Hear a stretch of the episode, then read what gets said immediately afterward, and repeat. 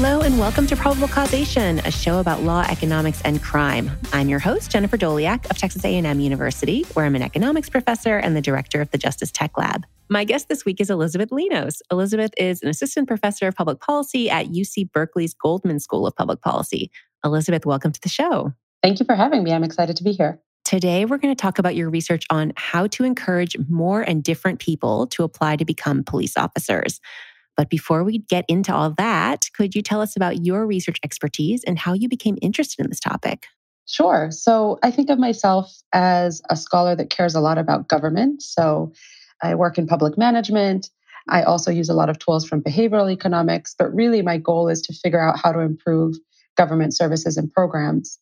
And within that, I focus on how to recruit, retain, and support government workers because at the end of the day, they're the ones delivering the services. And we haven't really spent as much time as I think we should thinking about talent in government. So that's really the focus of my work.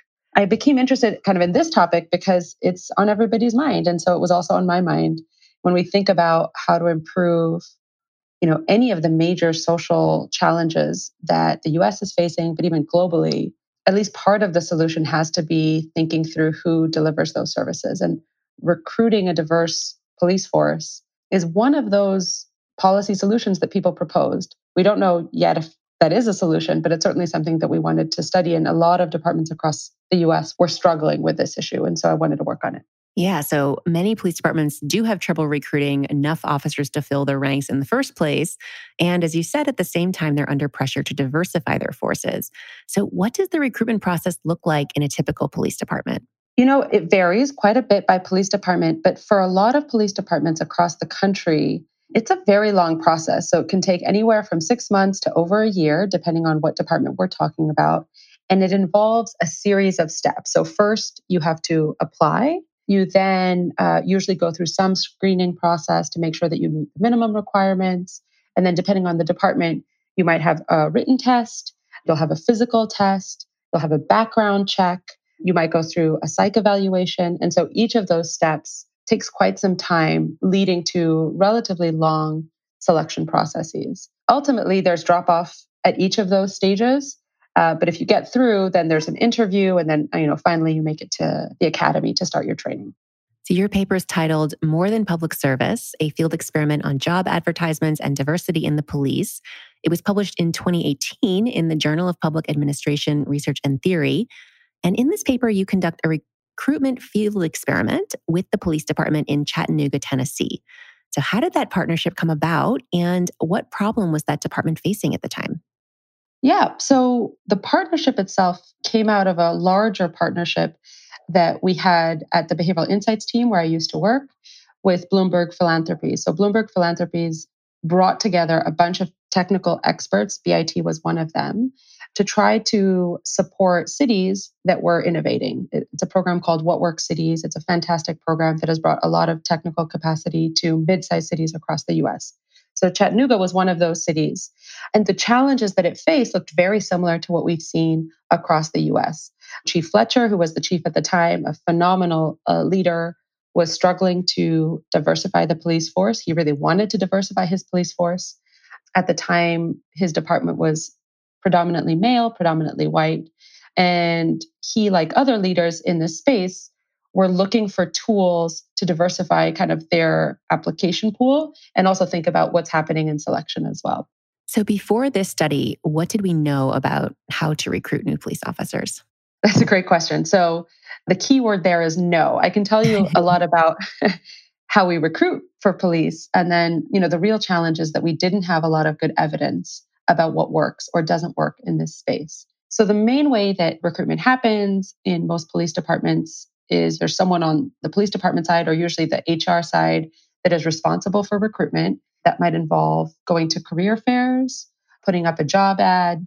But basically, you know, like with many government jobs, the onus is on the individual to figure out how to apply and what that process looks like. The kind of underlying theory in this space is that people join government and specifically join police forces because they want to serve their community. So if you look around, you'll always see job ads in police departments that say, you know, come serve the community, come protect and serve. answer the call. All of these are kind of the same type of job ad that you'll see on billboards or you'll see on their websites. And so the main kind of message uh, that you hear from police departments is if you care about public service, come take on this position to serve the community. But the process itself is relatively opaque, I think, to the general public. And you talk in the paper a bit about how a lot of that underlying hypothesis there that appealing to the public service motivation that's stemming from basically looking at who is currently a police officer. Is that right? That's right. So this is true in policing. It's true actually across the public sector. If you ask people, you know, why did you take this job? Oftentimes the only answer you get, or at least the correct answer, seems to be because I want to serve my community. And that's not necessarily wrong. A lot of us did enter government at some point because we wanted to make a difference. Now, the challenge is if you're trying to get new and different people that aren't just motivated by this standard public service message, saying it again in a job ad doesn't seem to make a big difference. So, you know, one of the theoretical leaps we've seen is just because people say that they're motivated by public service, that doesn't necessarily mean that it's the most effective strategy to actually recruit new people. And that's really where where my research comes in to try to fill that gap. So, why don't we know more than we do about how to recruit new and different people? This seems like such a fundamental topic. As you said, it's something that's on everyone's minds. So, what are the constraints that researchers like you face in making progress in this area? That, I mean, that's a great question. So, one thing I want to note is that this has changed quite rapidly in the past few years. So, today, I would say there are a lot more city governments, state governments, local PDs, but also other kind of agencies that are thinking about these questions in a data driven way. Traditionally, we haven't really thought about these types of recruitment or HR challenges as, you know, really fundamental to service delivery. Oftentimes, you know, the HR department that's doing the actual recruitment is separated from the police department. So they're not even, you know, speaking to each other on kind of the back end in terms of administrative data. So there's a, you know, there's a fundamental challenge with data. The challenge that we're trying to solve in this project was reaching out to people who have never, in fact, interacted with the police, who don't already have a connection with the police. That's a broader public management challenge. So it's really hard to find people that don't show up on your door if you are government agencies. And so, you know, figuring out what data to use to, to find them or to communicate with them is a challenge in and of itself. But to answer your primary question, you know, why don't we know more than we do? I think that just has to do with how we've thought about both causality and evidence in the public sector for a long time. It's only recently that we've started thinking about randomized control trials like this one as fundamental to understanding what works in government settings and really recognizing that even kind of A/B tests uh, that we see in you know tech quite often can be done in government. That it's not costly, it doesn't add layers of uh, complexity to the process. So I think we're all kind of quickly adjusting to a new world, and government departments certainly are, where this is going to become the norm. Until recently, it wasn't. And we've, you know, evaluated what works in this space based on people's intuition, based, based on, you know, anecdotal evidence, and certainly based on what people who made it through the process tell us. Uh, now, the, the, the problem with that is that you're missing the, the viewpoints or the perspectives of all the people who didn't apply or who didn't make it through the process. And that can be, you know, particularly problematic in policing. So you lay out a framework in the paper for thinking about what aspects of a job to emphasize and advertise to potential recruits. And I thought this was super interesting. So you say that a job advertisement should provide information that is one, new, two, realistic, and three, non trivial. So walk us through that. Why are each of these features important? Sure. So, in some ways, this is a really simple way of thinking about what the purpose of a job ad is. Um, so, we all have opinions about professions. Uh, we have opinions about specific organizations that come through, you know, our broader experience, our lived experience, what we hear in the news. Every organization has some sort of reputation. And so, you know, the job ad, at least from my perspective, is this unique opportunity for a department itself to either contribute to that conversation or add something to affect people's perceptions or not. So, you know, that first point, make sure that the information is new is really about saying, are you telling people something they don't already know about what it's like to be a police officer? If you're just kind of repeating the general perception, it's not clear you're going to be enticing people to apply to the job that would not have applied otherwise. And that's an important, you know, important perspective here. We're always thinking about, you know, what we're adding compared to what would have happened if we hadn't even put out a job ad. So the analogy I like to use is Google and Facebook don't put out job ads that say, we hire really smart people. Everybody knows they hire really smart people. They put out ads that say, we're trying to change the world. That's new information given, you know, the general perspective that people have about those types of jobs or about what it means to be a, an engineer. So number one is really just providing new information in order to, to shift people's perspectives. Now, the second part of that, realistic, is really the boundary that I like to think about when we think about job ads. Imagine a world where you present a job in a way that doesn't really reflect what's what happens in real life. It's not realistic, it's too rosy. Yes, you might get some more people to apply, but very quickly you've done two things. One is everyone's going to quit when they start the job and they realize that that's not an accurate reflection of the job. But you're also going to kind of lose your reputation as a trustworthy organization.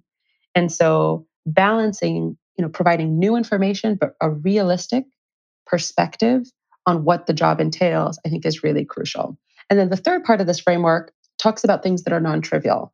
Now, what I mean by that is, you know, there's a lot of different job characteristics that matter to people and that are not trivial to them. So that could be anything from job security to great benefits to family paid leave to flexibility over your schedule. Now, those are going to be trivial to some people and very non trivial to others. And so thinking about who you're trying to, re- to target or who you're trying to recruit should help you determine which characteristics of the job matter or which characteristics of the job you should highlight in a job advertisement. My sense is if you are able as an organization to create job ads that provide new information that realistically capture the job and really target kind of non-trivial characteristics of the job for the people that you're trying to recruit, we can make progress on getting uh, new people to apply that would not have done so otherwise. Okay, so you decided to run a field experiment in Chattanooga, testing four different messages. And you did this using simple postcards. So, first, describe these postcards for us. What did they look like and who were they from? this is a great question um, because, you know, sometimes we see these really exciting results and we forget that actually there's nothing high tech about what we did. So, you're right, we sent postcards the postcards had a couple of things in them. So, one, they had a picture of a real police officer. His name is Worley Johnson. And he's a, a Black man who was on the force at the time. On the front, we had his picture and a picture of Chattanooga and a message, which I will describe in a second. And then on the back, there was a personalized message from Worley that described some part of the job. So it had people's first name. So it would say, you know, Dear Jen. And then it would have this message from Worley and it would be signed by Worley. So just, you know, for those those viewers that care about you know, behavioral science, you'll note a lot of behavioral economics kind of best practices in that. We have a person on the front that exemplifies the type of people we're trying to attract. The message is personalized, that hopefully catches people's attention and its simplicity. And then what we varied in these postcards is the message. So, what exactly uh, Worley highlighted in that message? So, what were the four messages that you decided to test? So, the four messages that we decided to test were trying to capture different types of motivations that might get someone interested in applying for the police. So, on the one hand, we did want to try a message that captured the more traditional recruitment or advertising strategy that we've seen across police departments, this public service motivation message that I mentioned before. So, one postcard focused on that just said, you know, if you're the kind of person who wants to serve their community, this is a job for you we tried a slight variant on that message that talked about impact. And so on the front, it said, you know, what would it mean to you? And on the back, Worley asked, you know, what would it mean to you and your community if you were a police officer? So both of those messages were really trying to capture social impact in the more traditional sense, you know, things that are much more similar to what we've seen on billboards and other recruitment. The other two messages that we wanted to test were capturing very different types of motivation. So on the intrinsic side, we tried a message that really focused on the challenge of being a police officer. So the message said something like, you know, being a police officer is really hard. If you're the kind of person who thrives in a challenging environment, this is the job for you. So that's really focusing on intrinsic motivation, but the idea that people might be attracted to jobs that are challenging for them.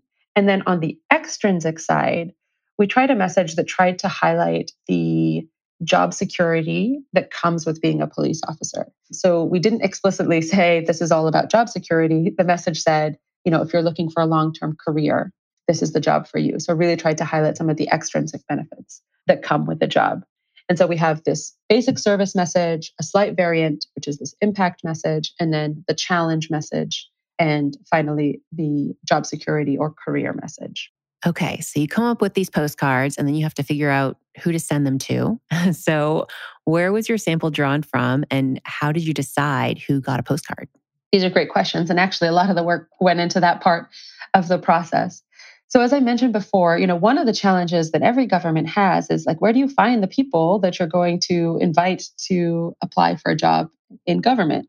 What we did in this case is go as wide and as broad as we could. So we ended up using the voter registration database for a couple of reasons. So if you are uh, if you have voted or if you've registered to vote in Chattanooga or in Tennessee more broadly, you actually meet some of the minimum criteria that exist for being a police officer.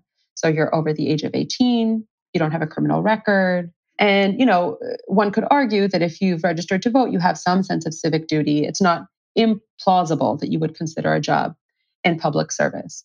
And so, really, we did a, a blanket pull across the city from the voter registration database. And then, in order to decide who received which postcard or who didn't receive a postcard, because we also had a group that didn't receive anything, our, our main control group or comparison group, we randomized. So what that means is we picked out of a hat 10,000 households that were going to receive these postcards. The benefit of doing this at random, as you know, is that in each of the groups that got a postcard, we had same number of men and women, same number of motivated people, same number of people who hate the police, same number of people who love the police, you know, anything that you could potentially either observe or, or not observe about motivation in these groups should be relatively equal between different groups because we've randomly assigned who gets which postcard and who doesn't get a postcard. So, what that does for us is really quite simple. We can just send out the postcards and wait and see who applies without any additional kind of evaluation strategy. And then, just by looking at the differences in who applied by group, we get a sense of which postcard was most effective because there's nothing else that's different between these groups except the fact that they got the postcard. Okay, so you have this nice randomized experiment, which, as you said, makes the data analysis pretty straightforward. Uh, you can just compare the outcomes across the different treatment and control groups. So, what were the outcome measures you were interested in? Was it just who applied? Yeah, so the main outcome that we were interested in is who applied. And that's kind of the primary outcome in the paper as well.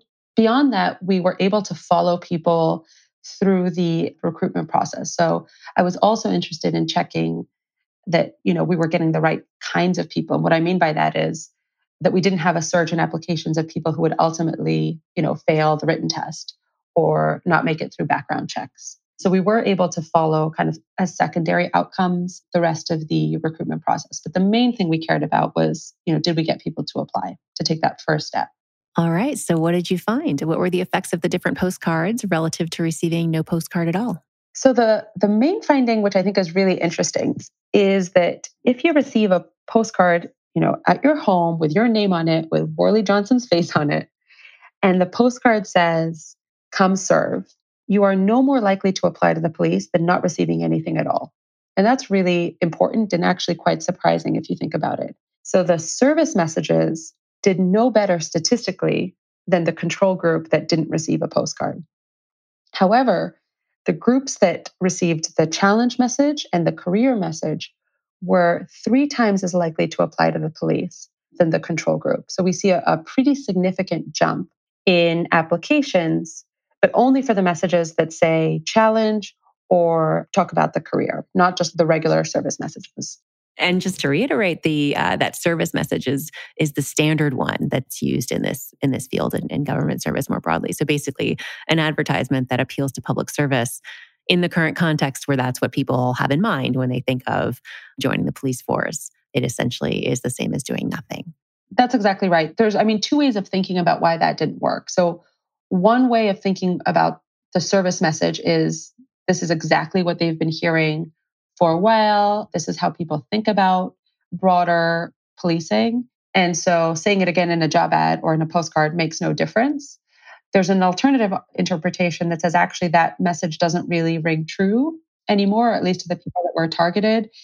Either way, from a practitioner perspective or from a policy perspective, you know, we've learned from this context and other contexts that a public service message does not increase applications. All right. So your main result is that those challenge and career messages work much better. Do your results vary at all across different subgroups?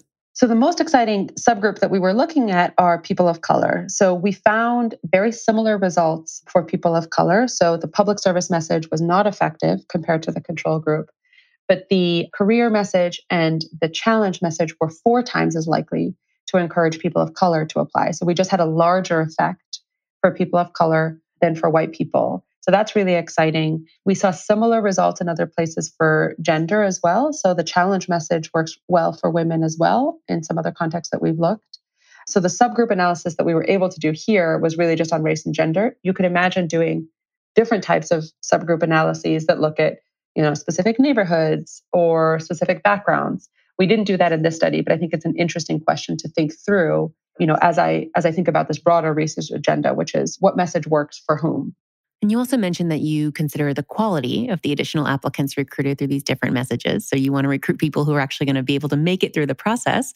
So, what data do you have available to measure quality? And do you find any effect on those outcomes? So, the measures of quality that we have are relatively constrained. So, the administrative data allows us to look at things like whether or not they passed the tests that are involved in selection. So, what we can say with confidence is that we don't see a drop in quality in these new applicants. They're not any less likely to pass, they're not any less likely to drop out. Now, I want to be thoughtful about what that means. What that means is that they're doing as well statistically as people who, you know, candidates who applied through other channels or through kind of the regular recruitment process. Whether or not that's a sign of quality is a much broader debate that this, you know, that's kind of out of scope for this project. But certainly we don't you know, we can answer the question or the fear that people had before we did this project that we were just going to get a bunch of people who got excited by a flashy postcard and then they're not the kind of people that, that would have made it through recruitment and selection. And we can say that we don't see that, that they're as good as other candidates, at least in getting through the selection process. Say a little bit more about kind of big picture quality questions. What are sort of the dream data you would love to have to be able to evaluate whether someone is a, a high quality police officer? Yeah, it's such a good question. I mean, the main thing that we haven't been able to do well is think about how what we test in recruitment reflects what happens on the job. And there's a couple of ways of thinking about that. So, of course, there are kind of psych evaluations that are trying to capture psychometrically who's right for the job or has some sort of psychometric characteristics that then they think predicts quality on the job. But I think, you know, at a really fundamental level, we haven't been able to link, or I haven't been able to link causally what happens on the recruitment front and how that predicts performance on the job. The challenge is that we don't have kind of a common understanding of what good performance on the job looks like. We have a lot of terrible events, right, that happen on the job that are rare events, thankfully, but are tragic. We have general performance metrics like, you know, process metrics, how many arrests, how many stops, and things like that, that we could look at but fundamentally getting at performance, what it means to be a, a you know a successful police officer is really quite hard to capture in the administrative data right now. It involves you know thinking about how police officers interact with residents, you know principles of procedural justice, principles of community policing that we don't capture in the administrative data right now. But I think the kind of the million dollar question, at least in my space, is how do we you know build recruitment processes that then can predict who does well on those fronts, on those really key performance metrics. And I think we we can work towards that, but it requires levels of data set linkages that we don't have yet. It also requires um, much crisper understandings of how we're going to measure performance on the job. So, is this intervention cost effective relative to other common recruiting efforts? It's really cost effective. So, one of the beauties of behavioral science, and I think one of the things that has caused these types of behavioral tweaks to really explode in government is that oftentimes they're very, very cheap compared to the outcomes.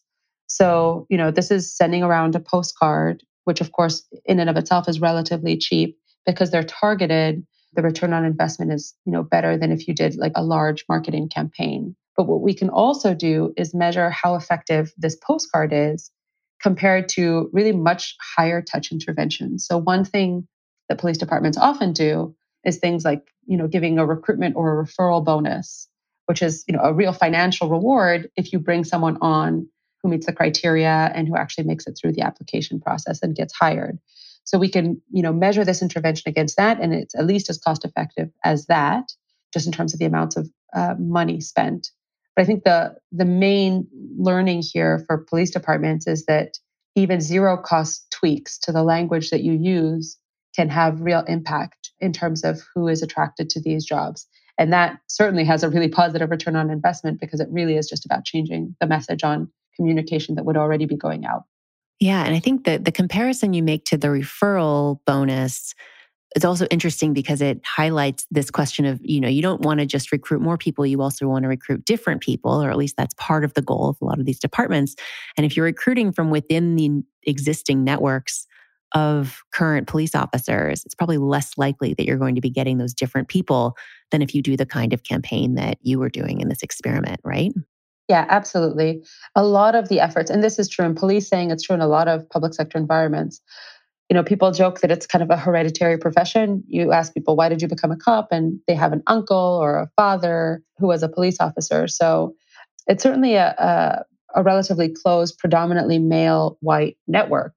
And so it really matters in this case to find recruitment strategies that don't depend on that specific referral system. That's already happening, of course, and it happens in a lot of professions.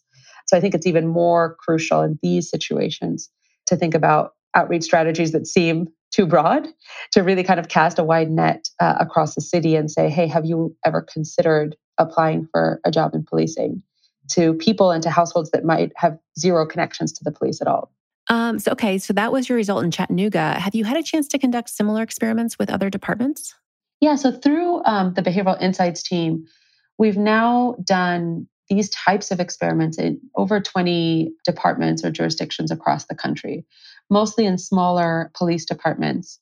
And one thing that's exciting about that is well, it's twofold. Firstly, we're seeing the same challenges across the country. So this is not a Chattanooga specific problem. The second is that we're seeing some things that replicate. So, across the board, I'm relatively confident that a public service message isn't the most effective strategy to recruit new and different people to the police. What we're also learning is that there's some variation, right? So it's it's not always the case that the challenge message does best, although in many cases it does. Sometimes, you know, there's other potential messages that that are more appropriate for certain subgroups or certain age categories. So there's still a lot to learn. But what we have found by replicating in so many different places is firstly that there is a willingness to think about RCTs as just the way we do recruitment from now on. Like you could build that into HR systems across the country. And the second is that really, you know, we have to move beyond just a public service motivation message if we're going to get new and different people into this space. And then beyond those experiments that you've been involved with and that, that the Behavioral Insights team has been involved with, are there any other papers related to police hiring or recruiting that have come out since you started this work that add to our understanding here? I mean, I think there's a lot of ongoing work in this space, which is really exciting. Some of the work that we've been doing now focuses on the actual selection process and thinking about the administrative burden in the selection process. So if if you think about you know a six month or year long process where people drop out at different stages one potential question is how can we shorten that process so that you know we don't lose our best talent to some other department or to some other type of job. So there's some interesting work there around police recruiting. There's also a much wider range of studies that look at how to take bias out of the selection process. A lot of that work started you know when we started looking at gender. So if you think about companies like Applied and other companies that are now trying to debias the selection process, what they're trying to do is figure out a way to improve the overall diversity of the workforce that gets hired. Really interesting work there. We still have some mixed evidence on whether or not things like anonymizing CVs works. It's not super clear that that's an effective solution, but I think there's a lot more work on kind of the gender side and on the broader, you know, recruiting for diversity side more broadly that we can then bring into policing in policing, I think we're still learning what works and there's a lot more to do. But if we address who applies and we also address the administrative burden of going through selection, and then we also address the bias in the people who are doing the selecting, I think we can make a lot of progress. So, what are the policy implications here? What should policymakers take away from your study and the other work in this area? I mean, uh, the main thing that I love to say to policymakers is that, you know, evaluation is not as scary or as costly or as time consuming as it has been in the past. one of the benefits of kind of administrative data getting better uh, and our technology getting better is that we can run A B tests of this nature quite quickly. So what that means is, you know, the main policy implication is that we should be testing our strategies for recruitment across the board. The second is that we might need to expand how we think about motivation in the public sector. I really do think it's almost taboo to say that you're motivated by anything else except public service. But there are a lot of reasons why people take jobs, and that doesn't make them better or worse at those jobs. So if you're motivated by, you know, wanting to feel like you belong in a community, or if you're motivated by a need for autonomy over your day, or if you're motivated by, you know, a better paying salary or good benefits, that doesn't make you any less good at delivering a public service. And so if we expand our understanding of who's kind of allowed in, we might be able to not only recruit talent, but also retain talent over time. And then what's the research frontier? What are the next big questions in this area that you and others will be thinking about in the years ahead? I mean, one thing that I struggle with now, and I'm excited to think about more, is whether or not recruitment and recruiting a more diverse police force is really helping us answer the types of questions that we all care about in terms of better policing or better community police relations. The one big question is to really try to understand how the demographic makeup of our police forces actually affects outcomes. We have some promising evidence that it matters and it matters in a positive way. So we know, for example, that having more female police officers improves outcomes for things like domestic violence cases. But it's certainly a, a question that we should be studying further to think about how decisions on recruitment affect overall policing. The second area that I care about a lot is what happens when you're on the job. So if we have a challenge with diversity in our workforces, part of it might be that we, we're not recruiting the right people or getting more diverse candidates through the door. A second challenge is retention and who stays. And so, one of the things that I've been working on now is really thinking about retention as the next frontier of the talent pipeline.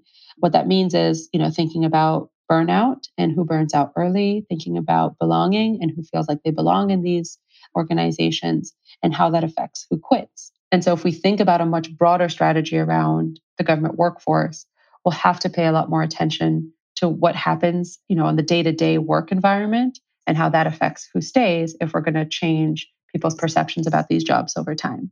It's also interesting. My guest today has been Elizabeth Linos from UC Berkeley. Elizabeth, thanks so much for talking with me. Thanks for having me.